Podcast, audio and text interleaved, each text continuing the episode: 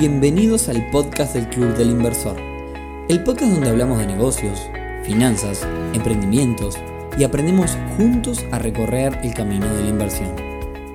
Bienvenidos a un nuevo episodio del podcast del Club del Inversor y temporada 2022.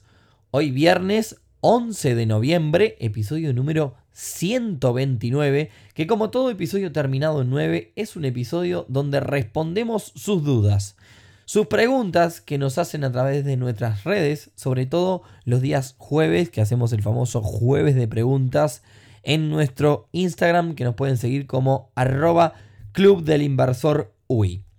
Pero antes, y como siempre, clubdelinversor.uy, hoy lo hago bien cortito, les voy a pedir una cosa que nunca he mencionado hasta ahora. Si nos escuchan, escuchan este podcast a través de Spotify y les gusta, recuerden que pueden calificarnos con estrellita y eso nos ayuda un montón a que llegue este podcast a muchísimas más personas. Así que solamente les pido eso por hoy.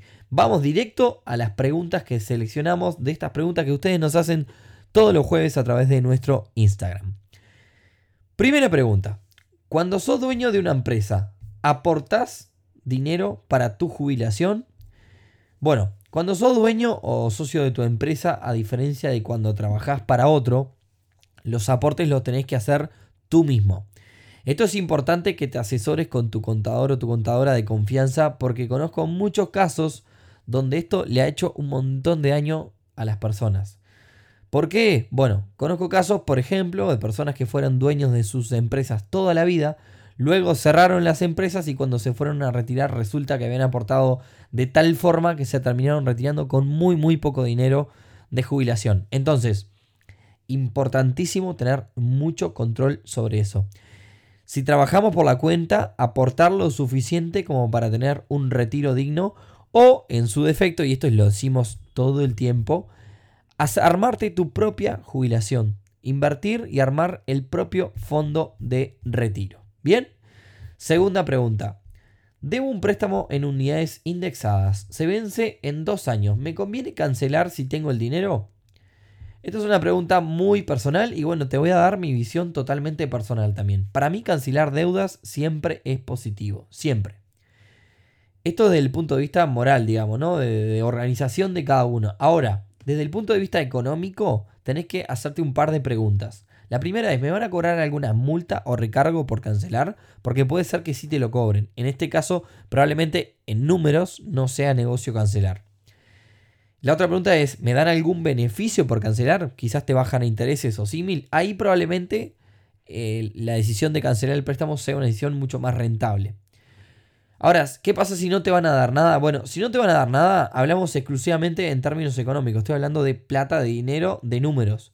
Si no, eh, si, si no vas a cancelar el préstamo entonces, o sea, y tenés el dinero para cancelarlo, tenés que usar el dinero para invertirlo en algo que te dé una mayor rentabilidad de lo que subiría la unidad indexada, en este caso, en dos años. ¿Bien? Tercer pregunta. ¿Hay alguna FAP que te devuelva la plata al momento de trabajar como empleado? La respuesta es no, no hay ninguna FAP que te devuelva el dinero. Ese dinero es pura y exclusivamente para tu retiro y solo será liberado a la hora de retiro. La pregunta es entonces, ¿qué pasa con ese dinero de mientras? Bueno, ese dinero va a quedar estancado, generando tus intereses y se te va a devolver en forma de retiro una vez que llegues a la edad y los requisitos necesarios para jubilarte. ¿Bien? Cuarta pregunta. Para un emprendimiento pequeño, ¿qué me recomendás hacer para llegar a más gente? Bueno, acá depende lo que hagas, ¿no? Depende del rubro en el que estés. Vamos a hablar, por ejemplo, primero de marketing digital, ¿no? Que hoy, eh, digamos, las estrategias de crecer pasa mucho por el tema de redes, ¿no? Y en redes hay como dos estrategias. Una es hacer contenido entretenido, otro es pagar publicidad. ¿Qué significa esto? Hacer contenido es darle valor a la gente en los diferentes medios de comunicación que tenga tu emprendimiento para que las personas lleguen a tus redes interesadas en tu contenido. Y hacer contenido no es decir vendo un buzo a 500 pesos y publicarlo en una historia. Es, por ejemplo, mostrar cómo se hizo ese buzo desde que esquilan a la oveja hasta que se vende el buzo. Recordemos que tanto en las redes eh, como acá, por ejemplo, en el podcast, la gente viene a entretenerse. Esto tiene que ser entretenido y llamador. Si yo en este podcast me pongo a decir todo el tiempo, hacete socio del club y, cada tres frases que te digo te repito lo mismo, no es entretenido ni llamador para las personas que escuchan y para ser sincero, tampoco es entretenido para mí. En cambio, es mucho más divertido ponernos a hablar de diferentes temas que nos interesan a todos.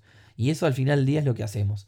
Ahora bien, si no tenés ni tiempo ni creatividad para hacer y atraer y hacer este tipo de contenido y atraer al público, eh, la otra es pagar publicidad.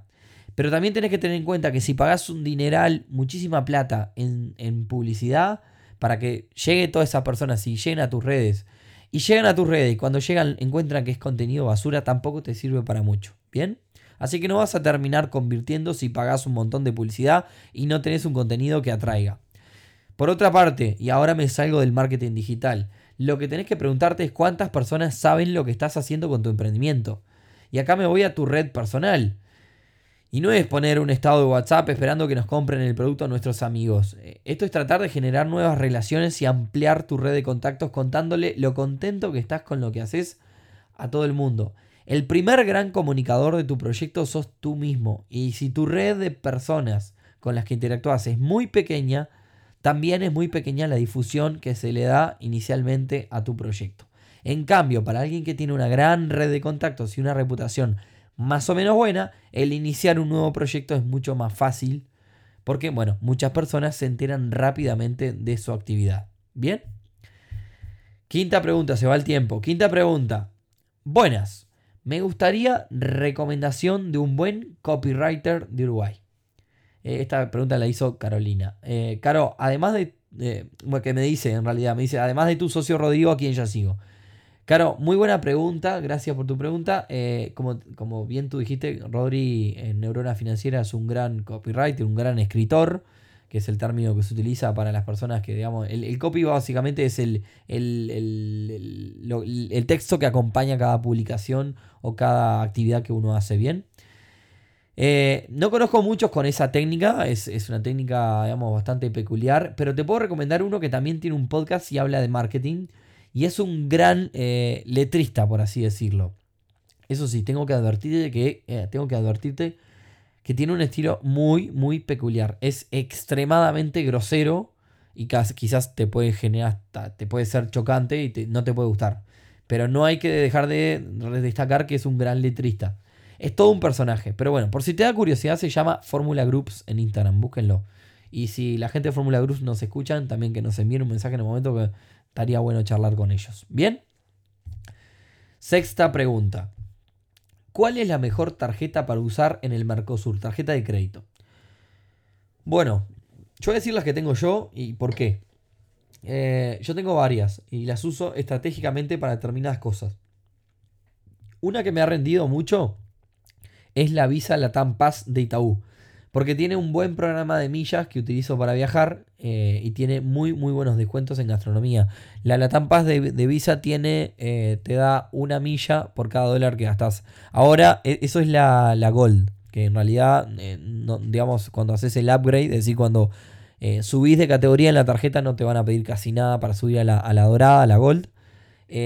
ahora la Gold te da una milla cada 2 dólares. O sea que para seguir en el 1 a 1, digamos, hay que pasar a la Platinum, eh, que creo que me, parece que también debe merecer la pena. Todavía no hice ese cambio, ¿bien?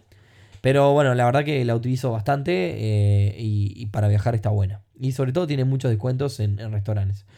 Otra que me viene rindiendo mucho es la Bro Recompensa, que también tengo la dorada, la Gold, porque me permite ahorrar mucho en combustible eh, y en comestibles.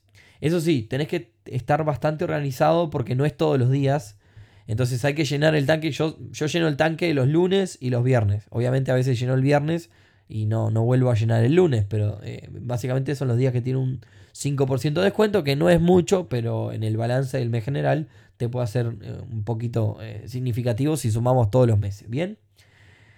Esta última lo que tiene es que es gratis el primer año. Eh, cuando termine y me vayan a cobrar al año siguiente, voy a tener que hacer un balance a ver si me, si me rindió, pero hasta ahora creo que sí, porque tiene un costo relativamente barato. Y la última que tengo es la Santander de Hipermillas, que lo utilizo en el supermercado. Eh, la suelo usar bastante menos que el resto, pero muchas veces aprovecho algún descuento particular en alguna casa. Eh, no me la cobran muy cara y la tengo porque en realidad uso mucho cuentas de Santander, entonces las pago directo de mis cuentas Quizás si no trabajara con Santander, capaz que no las tendría. Bien. Sí, así que bueno, el resumen es eso. No sé si hay una mejor. A mí la Visa, Visa Pass es la que me rinde más. Eh, pero bueno, la Bro Recompensa tampoco está nada mal. La dorada. Siguiente, ¿a qué barrio, eh, para que vean que hay preguntas de todo tipo, ¿no? ¿A qué barrio le ves más potencial de crecimiento para comprar, reformar y vender? Bueno, acá voy a jugar con lo que tengo a mano, eh, que es la búsqueda de alquileres, porque yo básicamente no me dedico a comprar, reformar y vender, entonces no tengo idea. Pero lo que tengo a mano es la búsqueda de alquileres, que sí lo hago, porque estoy en un momento donde me estoy por mudar. Y por ende, eh, entiendo que también debe haber una gran demanda, si la hay de alquileres, en cuanto a la venta. Y una de las zonas que hay mucha demanda de alquileres y de venta es la zona de Positos y Punta Carretas. Eh, sobre todo en, por ejemplo, el caso de alquileres, lo que estamos hablando entre 700 y 1200 dólares eh, es una demanda demencial. Y otra demencial es la ciudad de la costa. En la ciudad de la costa hoy tenés una casa linda y bien ubicada, la pones a alquilar y te dura menos de 3 o 4 días. Siempre en estos márgenes que, digo, ¿no? Eh, estamos hablando de un alquiler de medio precio un poquito más hacia arriba, sin irse demasiado, entre cerca, rondando los mil dólares. Eh, la pones a alquilar te dura 3 o 4 días, siempre y cuando esté bien, ¿no? Esto lo sé porque suelo buscar casi todos los días, este, como tengo el negocio ya también eh, he buscado por la zona. Ahora, tú me preguntás crecimiento para comprar, reformar y vender. Bueno, yo te di la pauta para vender y para alquilar. Después comprar y reformar dependerá de qué tan buen equipo y proveedores tengas, eh, qué constructora utilices y demás, para que los números te cierren, ¿no? Lo que tenés que asegurarte es la venta. Y en estos lugares que yo te digo es impresionante en la demanda. Vamos por la próxima. ¿Cuáles son las claves para crecer en el negocio eh, gastronómico? Bueno, acá voy a asumir que, tenés un buen producto. Ya parto de esa base. No, no me voy a meter en que tenés que tener algo rico. asumo que no vendes cosas ni podridas, ni feas, ni nada de eso. Eh, así que eso ya lo doy por descartado de que tenés algo que es muy rico. Con un buen producto la clave es comprar bien, saber comprar, tener buenos acuerdos y buenos precios. Y por supuesto vender, porque si tenés muy buenos proveedores, muy buenos precios, pero no, le vendés a nadie, por supuesto que tampoco te va a ir bien. O sea, si no facturás nada, tampoco creces. Hay, un, hay una frase en el mundo gastronómico que dice que si no llegás al millón de pesos, eh, tenés determinadas complicaciones. Estoy hablando de un millón de pesos de facturación mensual. Que quizás el que nos escucha es un disparate, pero un restaurante factura bastante, no, no, es tan disparate. Sin embargo, eh, también está la otra cara, ¿no? Una buena facturación no hace a un buen negocio. Podés facturar un montón, igualmente fundirte. Eh, hay que explotar, la clave es explotar lo máximo posible al margen, vendiendo lo que tenés que vender. ¿Bien? La siguiente, eh, bueno, miren qué buena pregunta. Dice, ¿es lo mismo invertir al 8% anual en pesos que tener una caja de ahorros en unidades indexadas? No, no es lo mismo. Si invertís al 8% anual en pesos, vas a tener una renta de 8% anual en todo el año. Si tenés una caja de ahorros en unidades indexadas, tu renta anual puede ser un 8%, puede ser un 10, puede ser un 15, un 3, puede ser muy poco. Lo único que tenés que asegurado en ese caso es que va a ir acompañando la inflación. Por ende, invertir el 8% anual en pesos puede ser mejor o peor, depende de cómo sea la inflación. Si la inflación fue muy pequeña, invertir al 8% le ganó a la inflación. Si la, la inflación fue altísima y fue un 12, invertir al 8% anual terminaste perdiendo algunos puntitos. ¿Bien? Bueno, eh, sigo contestando Express eh, porque el tiempo es tirano. Dice, ¿en qué invertirías si tuvieras mucha, mucha, mucha plata? Bueno, si tuviera demasiado dinero, que no me tendría que preocupar nunca en mi vida por absolutamente nada y podría tener todo lo que quiero, sin duda que invertiría en, bastante en emprendimientos, en startups. Eh, en formato sí capitalista, no en formato estarle arriba al negocio, porque si tuviera demasiado, demasiado dinero, quizás dedicaría un poco más tiempo a, hacer cosas más ociosas, ¿no? Y el motivo de, que probablemente igual como soy por mi personalidad estaría chequeando y estaría visitando los negocios y más porque me gusta, pero, pero, pero sería en ese formato. Y el motivo es que invertir en emprendimientos mueve la economía del país, genera puestos de trabajo y hace realidades ideas y proyectos. Ayuda un montón. Es una gran forma de ayudar y mover, empujar la economía de tu país, invertir en las pymes. Las pymes, pequeñas y medianas empresas, son las empresas que sacan adelante el país. Así que eh, es una gran forma. Y por otra parte, creo que también miraría al mercado inmobiliario. Suponiendo que tuviera millones y millones. Eh, podría invertir quizás en edificios y en complejos de casas. Y el motivo en este caso sería que es un rubro donde se pueden poner varios millones. Quizás yo hago varios edificios en Punta del Este y me gasto varios millones de dólares. Eh, acá hay que ponerse a pensar el motivo por el cual estoy diciendo esto hay que ponerse a pensar que si uno tiene millones y millones, vos no podés ponerte a invertir de a 50 mil dólares porque te enloqueces. No, necesitas mover de a millones. Entonces tenés que agarrar cosas donde puedan trabajar con enormes números, ¿no? Eh, entonces iría por esos lados. Bueno, y cierro con la última, así vamos bien de tiempo. Eh, ¿Alguna renta fija mejor que el plazo fijo? Bueno, acá para contestarte te voy a dar totalmente vuelta a la pregunta. Te voy a decir, ¿Existe algo peor que el plazo fijo? La realidad es que cualquier cosa es mejor que el plazo fijo. Una letra, un bono, un índice, todo siempre manteniéndome en riesgos relativamente bajos y son rentas eh, fijas. Así que, bueno, nada, eh, me parece que el plazo fijo es la peor opción hoy que tenemos. Eh, solamente es mejor que tener la plata parada sin hacer nada. Bueno, y después de meter estas 11 preguntas eh, express, espero que les parezca interesante medio este formato de una tras otra. Como siempre, esperamos que, les haya gustado y si nos quieren ayudar, como dije al principio, cuéntenle a todos sus amigos, a todos sus vecinos, familiares y más sobre este podcast eh, para que siga llegando a cada vez más personas. Así que por hoy me despido, nos escuchamos el próximo viernes en un nuevo episodio del podcast del Club del Inversor. Muy buen fin de semana. Chau, chau.